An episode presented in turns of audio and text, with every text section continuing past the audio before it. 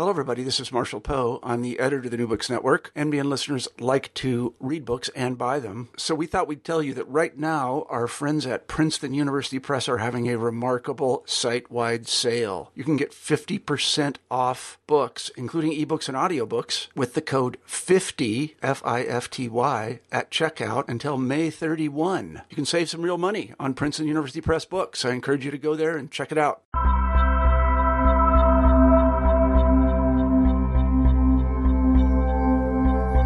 Welcome back to New Books in Religion. Thanks again for joining us. I'm your host, Christian Peterson. For every program, we choose a new book in the study of religion, and we chat with the author of that book. For this program, I had the pleasure of speaking with Timothy Michael Law about his great new book, When God Spoke Greek The Septuagint and the Making of the Christian Bible, which was published with Oxford University Press in 2013. When a contemporary reader opens up their Bible, they may be unaware of the long historical process that created the pages within. One of the key components in this history is the Septuagint, the Greek translation of Hebrew scriptures between the 3rd century BCE and the 2nd century CE. In When God Spoke Greek, Law offers a thorough chronicle of the creation and afterlife of the Septuagint. Through this narrative, Law also interrogates broader concerns, such as the way we examine canons and scriptures during this period, translation in the ancient world, authorial intentions, and audience receptions.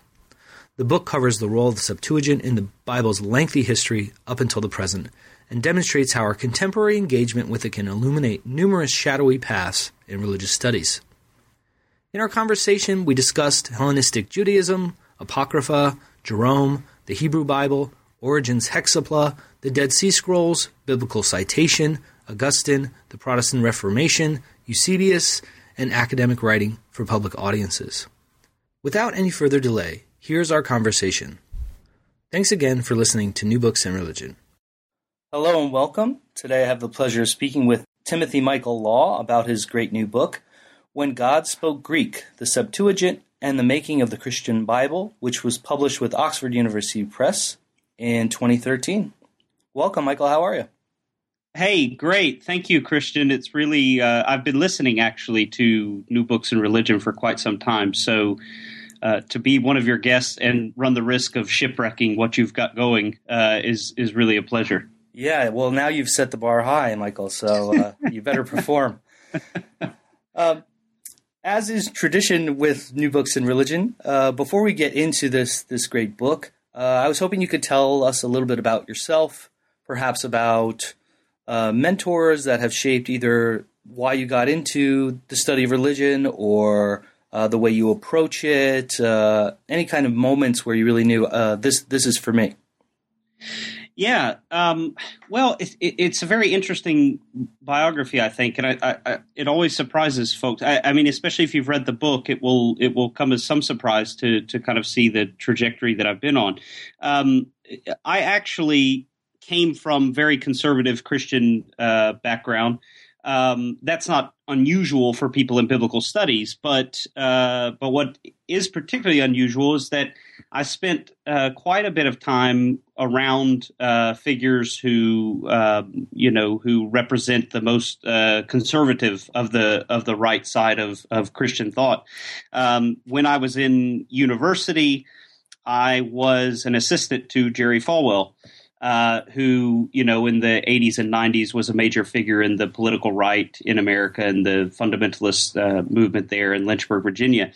Um, and then from there, I went to um, the Southern Baptist Theological Seminary, where I spent some time as an assistant to Al Mohler, who is presently even uh, still the sort of uh, intellectual leader, or or or that's that's what he's he's often called, the intellectual leader of of the Southern Baptist movement. Um, so I spent a lot of time with uh, those in those circles, and uh, from there I had decided that it was time for me to to go somewhere else. It was actually during my time at the Southern Baptist Seminary that I started to reconsider where I was in the whole spectrum of of uh, thought, and decided it was time for a, a fresh landscape. And uh, so I tried to go. I applied to a couple of different programs in the UK, and uh, was fortunate to to receive offers to come. So I came to Oxford in 2005 and I spent the first year in Oxford doing a master's degree. It was kind of a conversion master's um, that they want. I don't know if they still do it, but at the time they, you know, someone who comes with a master divinity from the U.S., uh, which is not a thesis oriented um, program. It's more of a uh, obviously it's more of a, um, coursework program, um, and uh, so to come into Oxford, they wanted you to go through a, a one year master's, which would um, uh, get you acclimated to the Oxford system of, of thesis writing. And so I spent a year doing a master's in Oriental Studies, which was a focus writing a thesis on a Syriac version of the Bible. Um, and then that transferred into the the DPhil in Oxford as PhD in the rest of the world, but uh, DPhil in Oxford. Um, and I did the DPhil from 2006 to 2008. But I mean, that's deceptive. It sounds like a two year PhD, but it really wasn't because the year that I spent on the master's uh, rolled into that. Um, and so I did a DPhil and finished in December. Actually, defended my thesis a few days before Christmas um, in 2008. I flew back to the U.S. Uh, that was at the worst time of the academic job market. And uh, I was getting letters through the spring of, you know, we're sorry that uh, we've decided to, or the president of our, inst- of our university has decided to cancel this search, blah, blah, blah. And so uh, things were looking very grim. But then in May of 2009, I was very happy to get a letter from the British Academy with the offer of a postdoctoral fellowship. So back to Oxford. So I was only in Georgia. Georgia's my hometown, by the way, Atlanta, um, Atlanta, Georgia. And so I was only back in Atlanta for a few months and flew back over to Oxford. And I was there from 2009 to 2012. And uh, during that time, actually, I was working on the, the book that we'll talk about today. And then in 2012, I was fortunate to get another fellowship with the Alexander von Humboldt Foundation um, in Germany. So I came to Göttingen, a very, you know, for your listeners, uh, it's a it's a very important place in the history of humanities research. There are more, actually, more Nobel Prize winners uh, that come out of this university or have had some kind of connection to this university than than any other in the world. And so it's been a great uh, great time to, to be here. In fact, the first lectures on art history actually came uh, from this uh, were given in this university. Um, so I'm here in Göttingen. It's about two and a half hour train north of Frankfurt. And I've been here since 2012, and I will finish my term here at the end of the year and head up to St. Andrews, where my next fellowship begins uh, in in January first of 2015, and it's a three year uh, three year lectureship there in the School of Divinity. So uh, that's a little bit about the background. I would ha- I would say that my interest in biblical studies obviously comes from the you know the the the academic the, the um, personal upbringing and my my sort of personal narrative I would say that that sort of gave me the interest in the study of the Bible. So even though my my own academic training has led me into new trajectories and and, and led me into new forms of studying that Bible, uh, I was always given from a very young age a, a sort of uh, um, uh, a, a, a, sort of education in the Bible, and so it was natural for me to go on to study it. But then, you know, of course, at the it, it, study it now as an academic document instead. So uh, that's a little bit about uh, my background. Yeah. Now you've you've written on the Greek Bible for a while now. You have another book and an edited volume on this. So you've been you've been thinking about this for a while, um, but this this book specifically, can you talk about how the idea for this book began? Perhaps in, in what conversations did it emerge, or um, what what le- led yeah. to the creation of this book? Yeah, that's. I, I, suppose my answer to this question could be the same answer I give to, to several different questions. Um, my I, the way I see myself in scholarship is um, as someone who wants to communicate a niche field to more people. Um, and so I, I, don't, you know, there are there are people, and it, it's probably a reflection of of uh, how good of a scholar I am, but you know there are people that that are uh, wonderful at at writing some dense monographs that really help us uh, to to really understand things in new ways. Uh, I I I am probably not a great scholar, but uh, but my uh, my my desire instead is is not really uh, digging so deeply in in those matters as it is trying to make bridges with other fields. And so that, that's not to say that I try to produce you know uh, rubbish, but uh, obviously there I, I think it's just a different a different way of going about scholarship where uh, rather than writing um, a, a, book that's going to investigate. Now i did this. My, the very first book that i published was out of the doctorate. Um, it was a little bit revised but not not so much. Um, and it was a text critical study of the book of kings. It's a biblical book um, in the Syro-Hexapla version. So this is a seventh century Syriac translation from the Greek uh, that was uh, so produced in the seventh century. And I did a very intensive textual textual critical study then. But I decided after that was done that that was going to be the, the, the, end of that kind of work. Um, I, I didn't really, I didn't really, if I'm completely honest, I didn't really enjoy it the way I enjoy writing narratives that connect different fields of knowledge. So I my hats are my hat is off to to those who can who can do that kind of detailed work that we des, you know we we definitely need. Um, but I feel that my role is is one of trying to connect different bodies of knowledge and try to explain the relevance of of things to to different audiences. So the the the reason for when God spoke Greek was precisely that.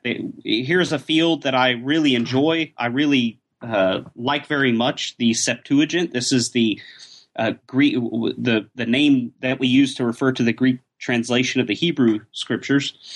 Um, and I, I really enjoy this, but what I realized was that there there was no uh, text, there was no book that that really put together a narrative history of this of this translation that explained the significance of it uh, you know, why does it matter that a Greek translation of the Hebrew Bible was produced in third century Alexandria, and what effect did it have on early Jewish and Christian uh, formation? And so that the, the uh, you know the the books that existed on the Septuagint uh, previously were textbooks, um, you know, uh, and and they range from beginners to to more advanced level textbooks.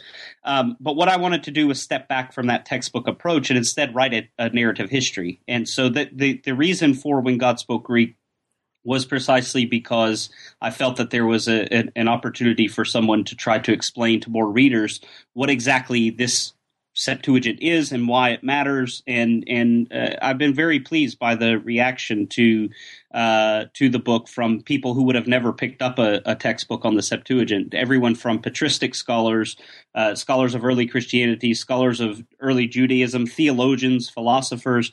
So it's it, it it has done what I had hoped that it would do in that it has explained a an otherwise niche field to to a larger uh, a larger readership. Hmm. Can you talk a little bit about style, your your writing style? Um, I didn't read your first book. I mean, perhaps there was ten people who did. Uh, ten, not, you're you're you're so generous. I'm being generous there. Um, I was not one of those ten, um, but I presume it, it, was written in a different style. So, could could you talk about um, writing for a more general audience? Um, and perhaps the the role of the scholar in communicating our our our knowledge to a broader public. Yeah. Now, uh, the the first thing that will surprise some people, at least it did the first time someone told it to me, uh, is that this is a very very difficult form of writing. Um, it's uh, I'll, I'll, give you the story. It was in 2007 or eight or somewhere around there. Martin Goodman, who's a professor of Jewish studies in Oxford, he had just finished or was was coming to the end of finishing um, his book Rome and Jerusalem: A Clash of Ancient Civilizations, which was published by Penguin, um, and he had just come to the end of writing that, and he was telling me how it was the most excruciating form of writing he'd ever done. It was far easier to write uh, academic articles and things like that. And that just struck me as strange because uh, at that stage in, in my life, I'm, I'm working on the PhD myself, and uh, I just I couldn't imagine. I, I I thought that you know obviously if you write something for a general audience, it's a very easy way because you're just you're just explaining something in a more fluid style without a bunch of footnotes and a lot of uh, sort of discursive conversation going on in the in the footnote part of the text. But it, it is it is actually uh, it's a very difficult form of writing because and, and the most difficult part is uh, you as a scholar you assume so much that uh, your reader doesn't know. Um, you, and you think they do know, um, and and this is this, this is remarkable. another very prominent writer, uh, Geza Vermes, who who unfortunately passed away recently. Um, he wrote a ton of paperbacks for Penguin um, on Jesus, the historical Jesus. And I remember him saying one time that he had to, in one of his first books, he had to write that Jesus lived in the first century and uh, his editor had had sent him back a, a, draft of his writing and said, you you know, you need to specify which century Jesus lived in, and he was really at first really surprised by this. But it is true. You, you there's a lot of assumptions we make. So I actually recently did this uh, again with with the proposal for my next book uh, I was explaining to the the it, it, I was explaining in the proposal something about the Hellenistic period, and and it came back to me and and said, you know, you need to specify what this is. What is the Hellenistic period? So it's it's one of those things where we think that our readers know a lot more, um, and and it's uh, it's it's really a difficult thing to get outside of the academic mind and to try to write in a way that is going to bring people along with you rather than alienate them with um, you know with with cumbersome terminology. Um, you know so uh, you know this is another thing. We have a lot of uh, discipline specific vocabulary that we often use. Uh, we can use it in a conference presentation or we can use it in a in an academic monograph.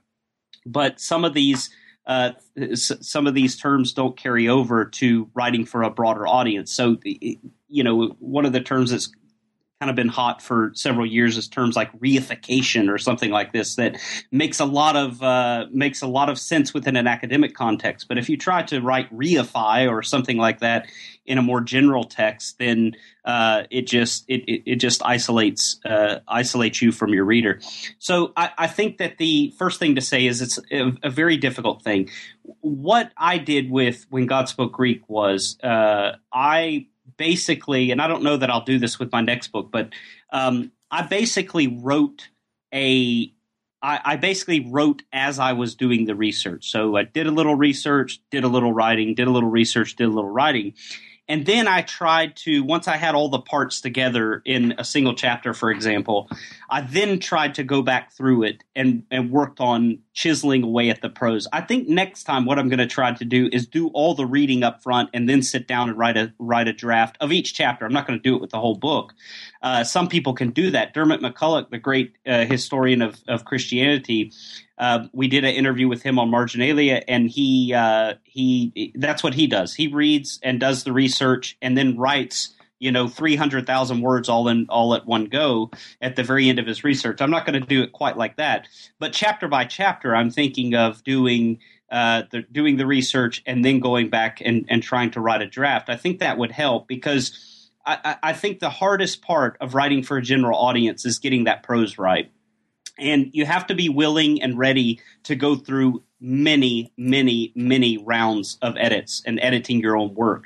And that's one thing that we don't do with an academic article or an academic monograph. What we're usually doing, it's a different different frame of mind. What we're usually doing when we're writing something technical is when we go back through our edits, we're actually looking at the research and we're looking at our footnotes and we're looking at the argument and we're making sure that the argument is making sense we're making sure that the you know the notes are correct.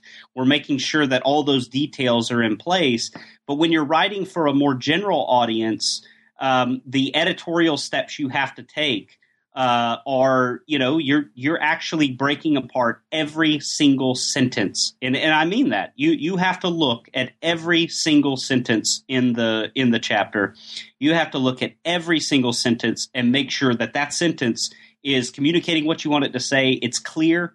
you know, and you have to keep trying to put yourself on the other side of uh, of the book, and you have to keep trying to imagine how someone with no familiarity of the subject, how are they going to read this sentence? And you start to realize that uh, what we do as academics uh, is we, we write these long, cumbersome sentences with lots of dependent clauses, and we love to kind of string ideas out. And we've got this this cumbersome sentence, but that doesn't really translate well for a general readership. So you're starting to, you know, work on the prose in in a stylistic way, in, in ways that you wouldn't necessarily do with with an academic piece of writing. So I, I think it's I think it's a more difficult form for those reasons. You have to you have to not assume so much. Uh, you have to be sure that you're explaining yourself clearly, and you have to go through lots and lots and lots of self editing to make sure that you're getting that prose uh, exactly the way you, you, the way it needs to be. And then, and then you got to be ready when you send it off to your editor for your editor to come back and say this still isn't clear, you know. And uh, and so I, I, find that if if you're going to uh, if you're going to write like this for a, a broader public uh, it, it, it's really helpful to have other people reading it, uh, especially from outside your discipline. I was very fortunate with when God spoke Greek. It covers a lot of ground because it starts in the ancient world and goes right up into late antiquity. And I was very fortunate to have some readers in sort of all those different historical periods who could look at it and say, "Yeah, this is this is not making sense to me," or um, you know, you need to clarify that. And and so that was very helpful. I, th- I think one of the things we have to do as academics and scholars is we have we have to put ourselves in the firing line, so to speak. I mean, no one likes to be shot at. No one likes to, um, you know, we, we, get their feelings hurt. Uh, we all kind of bear various levels of insecurities. But at the end of the day, it helps to have someone be very honest and very direct with you about your writing. And it, just one more anecdote, and uh, I realize I've been mumbling for a long time. Um, I, mentioned this. Uh, I mentioned this on my blog uh, not too long ago. But one of the most helpful things that happened to me, and I, I highly recommend it for every person who is writing a book, is to have at least one friend who knows that they can speak absolutely bluntly with you and and and directly with you eh, without fear of any kind of hurt feelings or reactions or anything like that. And I have a friend like that, Charles Halton, who uh, it, it, when I finished that very first draft of the book, I thought I was so proud of it, and I was I, I thought this is ready to roll. And I asked Charles if he'd look at it, and he did. And he shot back a very direct, uh, a, a very direct email in which he said, "You know, yeah, the content is interesting, but man, you've really got to work on the prose here." Um, and so he gave me, uh, you know, a list of, of, of, of, things that he had thought when he, when he was reading the piece. And I, I was, I was actually, uh, although Charles has that, um, you know, has that, uh, uh that, that way of being able to speak directly with me, um, I did actually realize uh, uh, that that I was still getting my feelings hurt, and so I was thinking, "Gosh, what is he talking about?" I, th- I think this is clear. I think this is a good piece of writing. But I, I, let it sit for a couple of days, and I went back to it at maybe after a week or two. I went back to it, began looking at it, and sure enough, it, it really helped to have someone say, "This is clunky. This is you're trying too hard here. You need to work on this paragraph here, and that was very helpful. So I highly recommend anyone writing a book to have someone look at it who's not going to be afraid of giving you some very stern advice about about the writing. That that only is going to help you in the long run. Well, I think your uh, final product is a testament to this this process because it's a it's a very well written book and very readable for for this person who who is not in your field by any means. So, mm, thank you, Christian. Well done. Thank um, you. Now, I'm wondering if you could take us into the historical context of uh, where the translation uh, of the Hebrew scriptures were happening. Why, why was there a need for Greek scriptures? Yeah, that I mean, even the way you pose the question, uh, it, it, illustrates some of the debate within the field over uh, over this this question. Um, you're asking when the Hebrew scriptures were translated and why there was a need for Greek scriptures. And and that specific terminology kind of highlights some of the problems. And and so I'll try to to break those down a bit. The Septuagint was translated in the third century BC, pro- probably the third century. The, the evidence is, is tough to come by, but uh, it seems that it probably appeared in the third century, but no later than the first of the first part of the second century BC. Uh, in Alexandria, Egypt, where for, for several centuries already there had been a Jewish diaspora population. Um, many of them we know now from the study of papyri. Jim Aitken at, at Cambridge has done a lot of this very important work. Um, we know from the study of the Egyptian papyri now that Jews were involved in uh, bureaucratic uh, jobs and, and different scribal jobs uh, in this period. So um, they were a part of the Greek culture. They were very much a, a part of this. Is this is by the way a, a time in, in, in Egypt after the the death of Alexander the Great when um, uh, his generals uh, fought over territories and and basically what ended up happening in Egypt is the Ptolemies um, emerged as the power there. So this is during the Ptolemaic period in um, in the ancient Hellenistic world. And so Jews were pretty much uh, integrated into that context. Not all of them. There perhaps are, are different levels of uh, uh, of acculturation and, and, infiltration into Greek culture, but uh, they were certainly putting numbers of of, of uh, Jews in different scribal different scribal and bureaucratic jobs. So the the question why this translation um, what the way you posed the question illustrates at least one response to it was that well they wanted a translation because by this time these Jews had become thoroughly Hellenized. They were Greek speakers, and uh, they were each generation was losing more of the the ancestral Hebrew tongue, and so naturally they wanted to translate their scriptures into the Greek language. Um, and that kind of was the assumed position for, for a long time.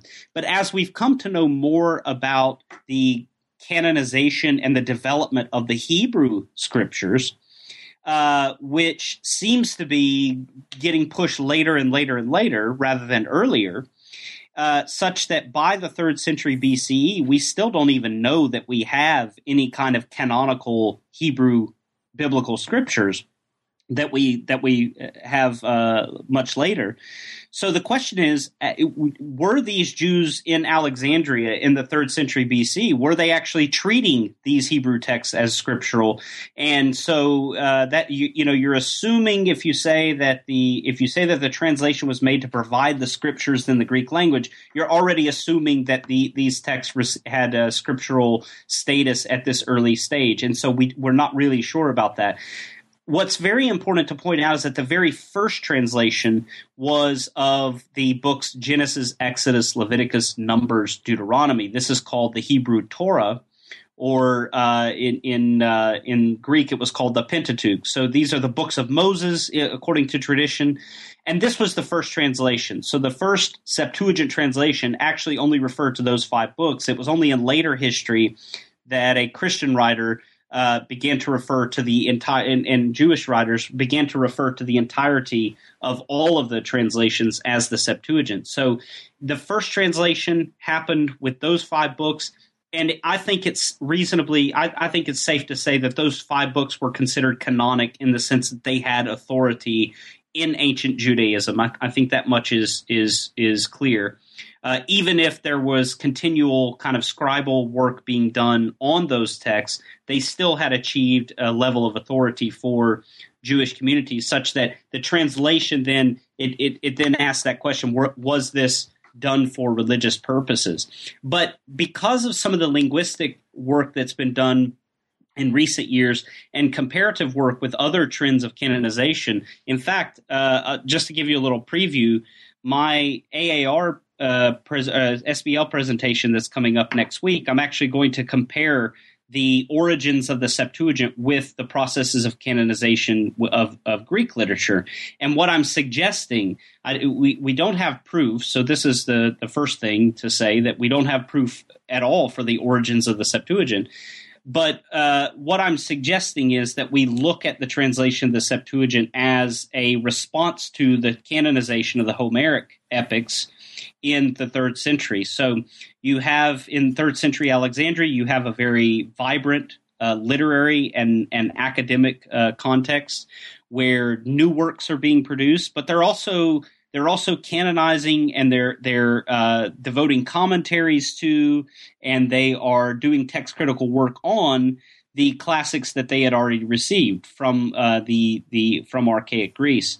And so, what I'm trying to do is say that when we look at that particular context of text critical work that's being done in the Alexandrian library in the third century, it makes sense then to imagine or to at least make the suggestion that the translators of the Greek Torah, uh, of the Hebrew Torah, were essentially trying to respond to that by suggesting that their Torah, Moses, was on par with uh, with Homer, and so um, this would mean that we don't necessarily have a religious motivation behind it. It doesn't mean we can necessarily exclude it, but what it means is that it, it, it, there's at least the, the possibility for the suggestion that the Greek translation was produced as an academic exercise, as uh, a cultural exercise to say, look, our culture also produced a great piece of literature just like yours did. And so there was this competition in the ancient world between different people trying to assert that their culture was better than the other.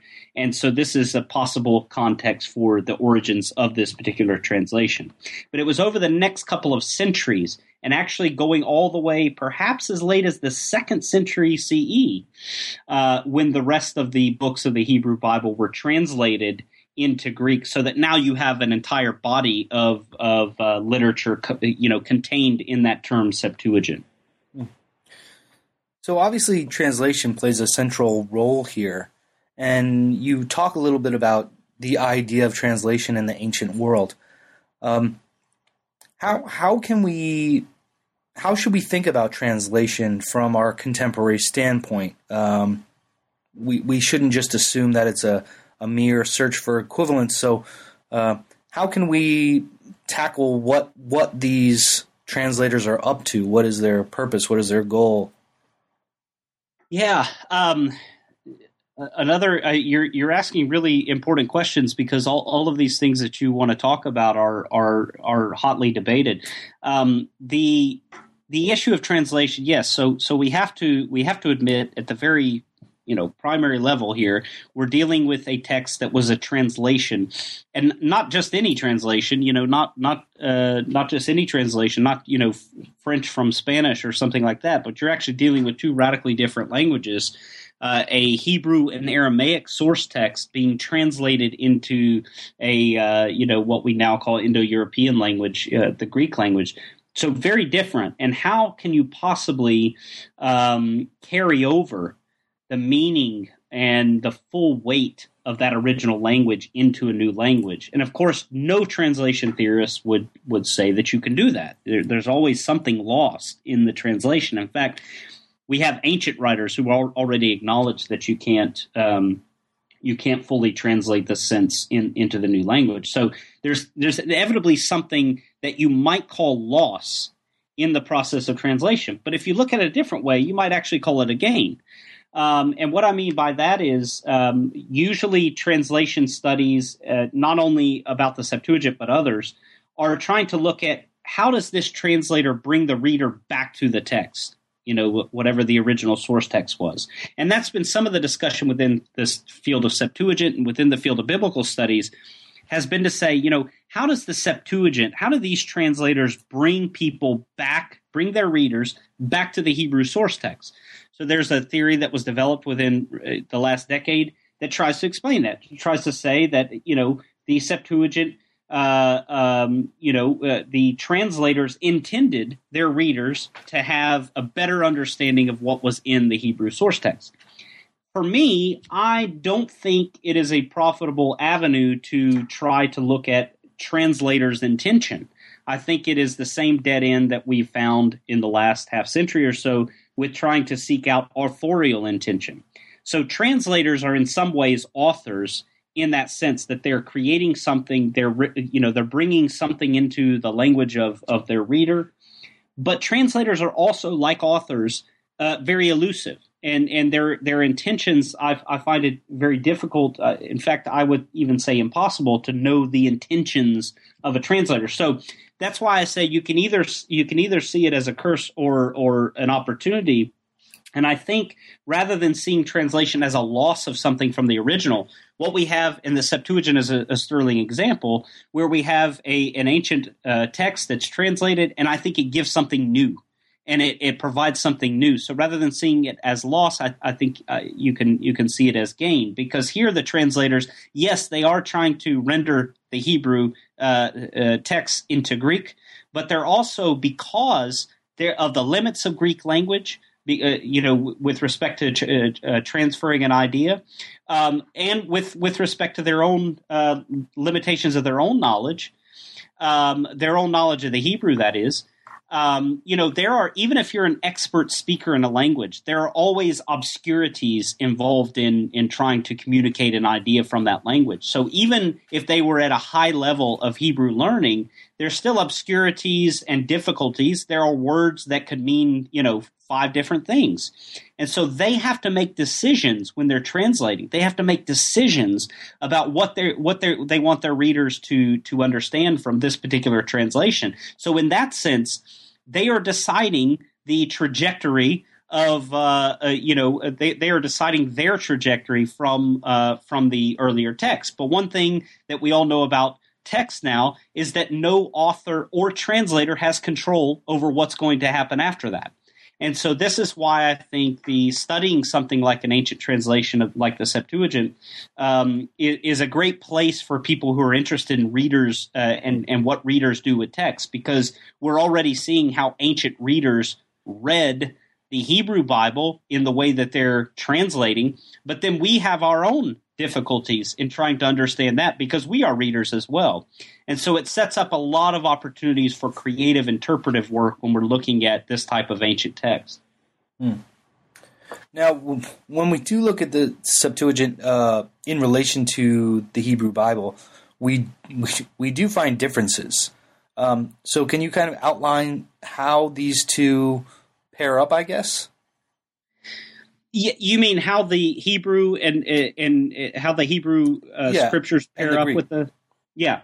Um, yes, there are differences. There are a lot of similarities. So let me say first of all, because some some I, I, think some misunderstood in in the book that I or I, I shouldn't say that. The, re- the, reader never misunderstands. It's always the author's fault. So it was my fault for for not being clear. Um, in the in the book, I talk a lot about the the the differences in the Septuagint, and I did that as a pedagogical thing. I mean, because everyone who approaches this question from biblical studies automatically assumes that the Septuagint is this derivative thing. It is a translation that, you know, simply mirrors what's in the Hebrew. Yeah, of course, you've got those issues that we just talked about with translation, but really, you're reading the Hebrew scriptures only in Greek language. And that's kind of the assumption everyone brings to it. So in my book, I wanted to highlight the other side of that. So uh, uh, it, it, I, I, probably downplayed the similarities intentionally because I wanted to show these these divergences.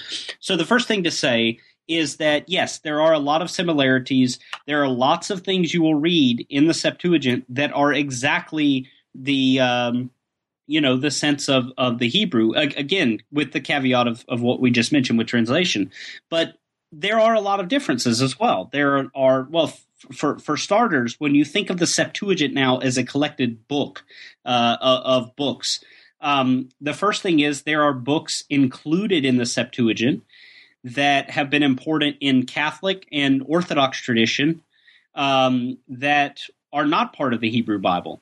Some of these we, we call these now apocrypha apocryphal books or or uh, deuterocanonical, depending on which tradition you're part of. Uh, but in addition to the Catholic and Orthodox uh, traditions uh, and Greek Orthodox traditions, you've got different traditions in, in, in, the Ethiopic and Armenian and Georgian and so forth. So there's lots of different traditions that have different books that are not included in the Protestant Old Testament which follows very closely, follows to a T, really, the Hebrew Bible of Rabbinic Judaism. And there are different theories about why these books were excluded or why they were left out. Some of them were originally written in Hebrew uh, or Aramaic, like a famous book called Tobit, uh, another famous book called Ben Sira, which was later translated into Greek and then included in the Septuagint. So the first difference is you have books in the Septuagint that do not appear in the Hebrew Bible. Uh, but the second difference, even in those even in those places that do appear in both the Hebrew and in the Septuagint, you have places where uh, there seem to be in in some places theological exegesis that's happening. And what I mean by theological exegesis is you've got a translator who he's not just translating this, you know, perfectly uh, word for word uh, style. He's actually interpreting the Hebrew text with his Greek translation. And so you might see, and it's again highly debated, a book like Isaiah, uh, very important prophetic book in the Hebrew Bible translated into Greek, and um, there, uh, you know, there seem to be cases. Some would argue that the translator is um, uh, interpreting the Hebrew through a different theological lens, and and he's bringing new ideas into the text of Isaiah. You have other books, though, like uh, Ecclesiastes, this is a famous book in biblical studies. This is a famous book where it, it's a it's a very despairing kind of uh, story. Uh, the author is alleged to be Solomon. He's he's talking. You know, I think uh, life is meaningless is kind of the the famous uh, single encapsulation of of the message of this book. So this book, Ecclesiastes, when it's translated into Greek, it's translated in a very very very literal fashion where there's no sense of any kind of creative rendering like you find with some of the other books like Job or or even Isaiah which I mentioned. So you have a range of styles that are possessed uh, that are contained within that within what we call the Septuagint. So there's no kind of, you know, the Septuagint doesn't have any kind of of uh, you know any kind of um, uh, consistency with regard to approaches to translation. But even in a very rigorous and some would say faithful, uh, but even within a very rigorous translation like Ecclesiastes, because of the Greek language, you still have the introduction of new ideas that come into the text because now you've got a, a Greek background. So you've got to think about the reader there. You've got to think about who's reading this in the first or second century CE when they get this text uh, and they're reading it in Greek, there's a background of, of the Greek language and Greek history now that's informing the reader's understanding of this particular text. So there are, are all kinds of differences in, in those those different ways. Um, but one of the ways we see the most profound differences is when we look at the New Testament. The New Testament, the writings of this early Jesus movement, uh, most of the uh, of the material that quotes from the Septuagint comes from the Apostle Paul, uh, very famous in the history of religions. Um, and when the Apostle Paul writes his epistle to the Romans, he's using the Greek text of Isaiah and not the Hebrew text. And it's very apparent in some of his quotations from the Septuagint how different uh, the uh, Greek text is from the Hebrew. So some of the um, some of the language and some of the ideas in the Greek text of Isaiah allow Paul to make certain claims that he would not be able to make if he were simply quoting directly from the Hebrew scriptures, one of which is this idea that he becomes an apostle to the nations and he's able to uh, call others to this idea that they ought to also preach the gospel to the nations. The, these, these points are, are made with, with significant force in the Greek translation of Isaiah that, that would not have been available had he been using the Hebrew text. Um, now, part of this process uh, of creating the New Testament was also creating an Old Testament, and you you talk a little bit about the role of uh, new technology, the idea of a codex being important in this, I guess, canonization process. Can you talk a little bit about this? How how we have now the Old Testament from a New Testament perspective?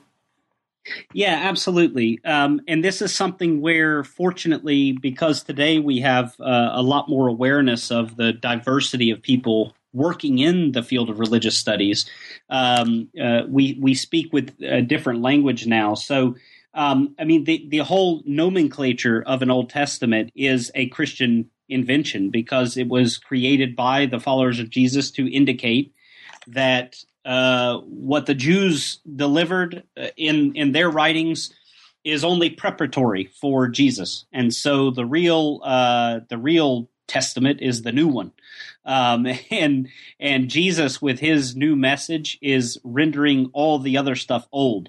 Um, and so, so the first thing to say is that the term Old Testament itself is a Christian term, and that's why you can even you know refer to the Old Testament in certain academic contexts. If, for example, you're in a university that has a you know professorship of Old Testament or so something like that, you'll see now that what's happening is uh, a lot of them are changing to professor of Hebrew Bible.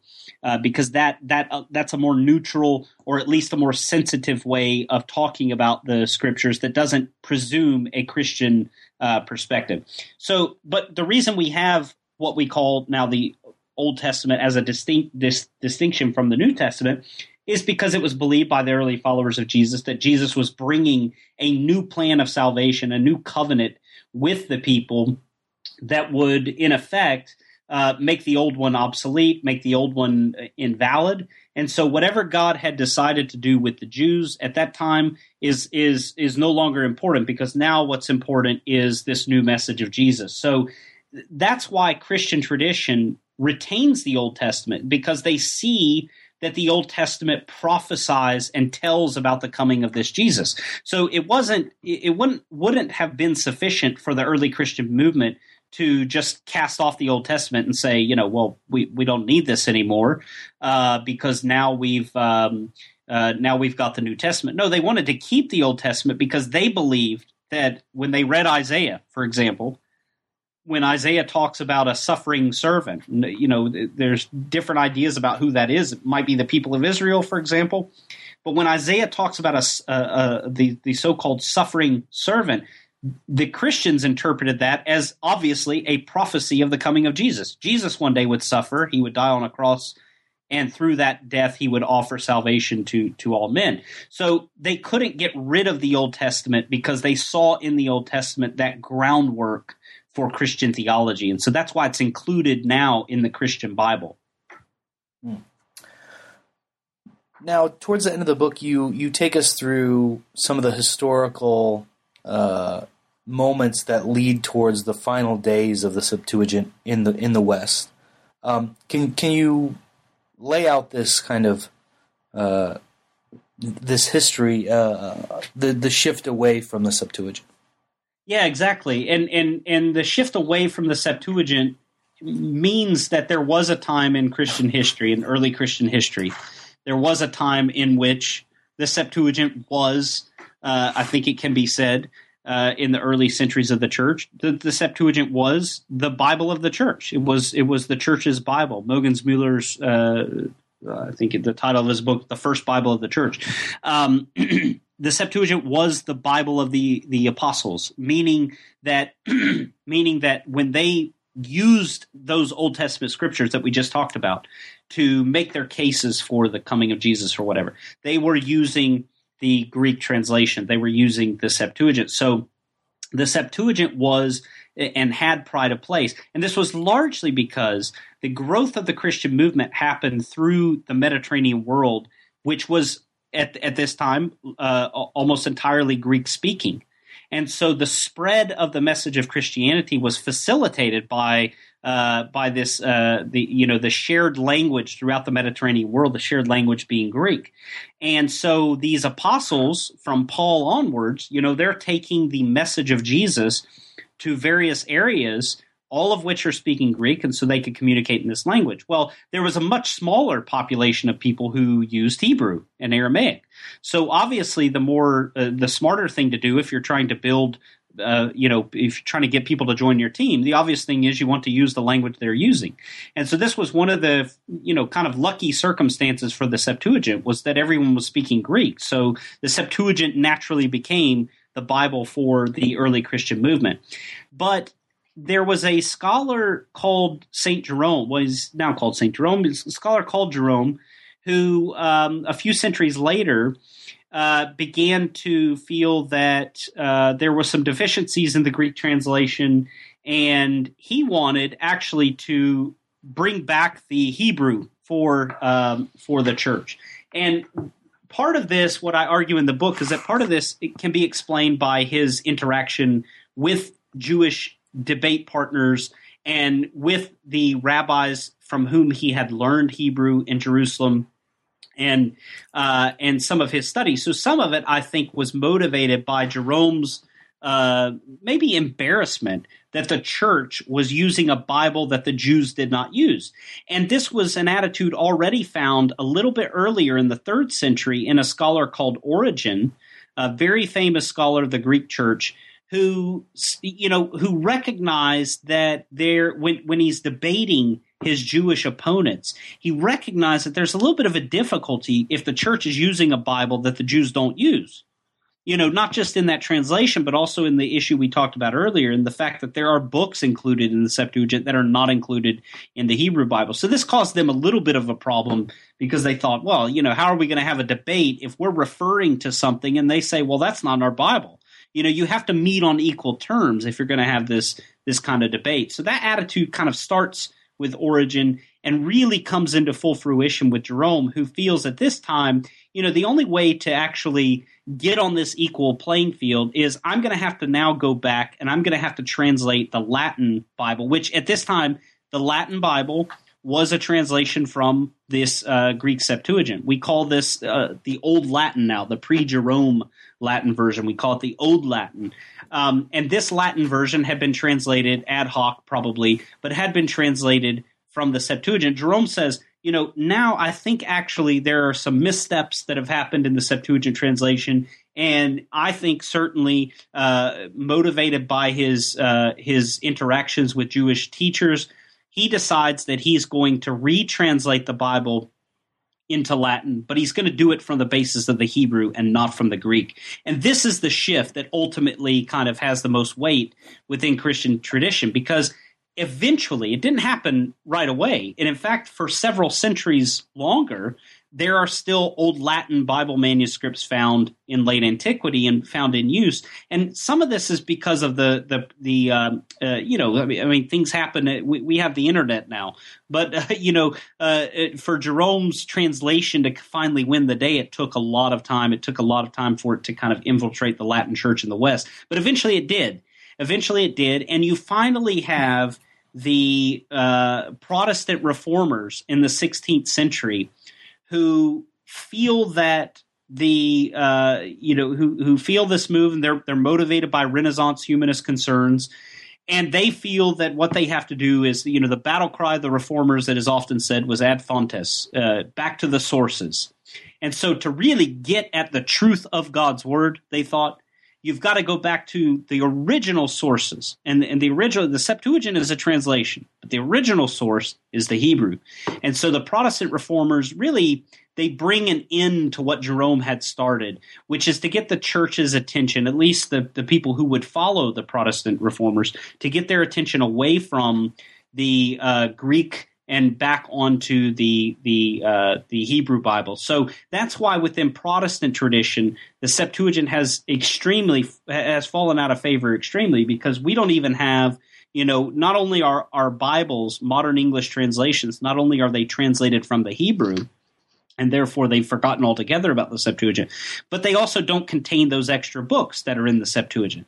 And that's why some within Catholic and Orthodox tradition still have a connection to the Septuagint, it, albeit uh, within Catholic tradition, albeit very small, but they still have a connection to it because they've got those books that are called apocryphal or deutero- deuterocanonical. But for most of the most of the uh, uh, uh Western tradition after Jerome, there was a gradual move away from the Septuagint having its foothold in the church, and it kind of uh, the the final nail in the coffin kind of came in in the Reformation. Now, uh, I'll say one thing about that nail in the coffin: it didn't seal it completely because there were even some calls going through uh, uh, uh after the Reformation. Even in 19th century England, there were bishops calling for and and different academics calling for a renewed interest in the Septuagint, not not as a tool to understand the Hebrew, but because they felt that the Septuagint was uh, and should have been the Bible of the church. And even the Protestant reformers themselves.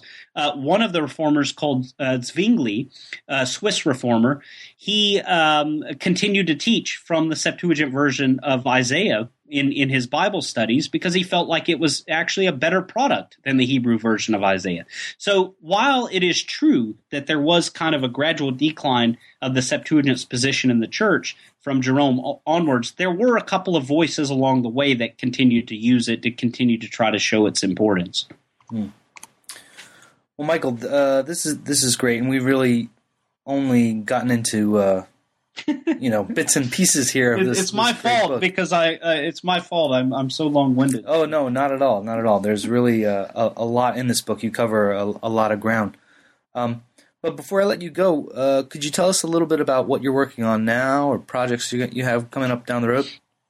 Yeah, thank you. Um, I would uh, the, the the next book that I'm working on is uh, a book on King Solomon, and it is a, a story about um, the creation of this figure of King Solomon, who, apart from Jesus, maybe Adam, uh, but certainly uh, certainly not apart from Jesus and Adam. I, I mean, uh, apart from Jesus and Adam, Solomon is one of the most popular figures throughout all of history. Um, he appears in more art and and and literature and and different forms of expression than any other biblical character. And so, uh, I want to look at the creation of this figure of Solomon. My argument is that the biblical biography of Solomon, the biblical account of King Solomon, is actually a creation of a figure based on um, some older traditions in the ancient Near East, and they sort of create this sort of superhero figure.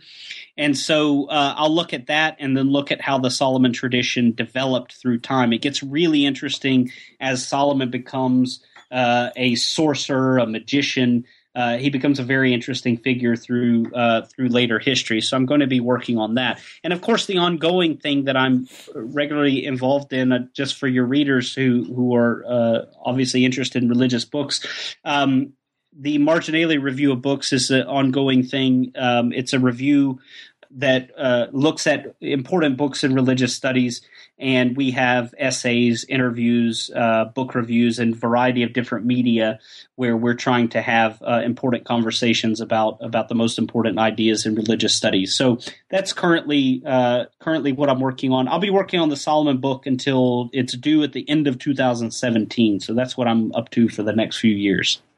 Great. Well, Michael, good luck, and uh, we we look forward to it. Perhaps you can return when that book is out. That that'd be great. I'll in the meantime I'll work on uh, I'll work on being a better um, being better at expressing my ideas in more bite sized nuggets. you are you are fine. Don't worry. Thanks again. All right. Thank you. That was my conversation with Timothy Michael Law about his great new book, When God Spoke Greek, the Septuagint, and the Making of the Christian Bible which was published with Oxford University Press in 2013. Thanks again for listening to New Books in Religion.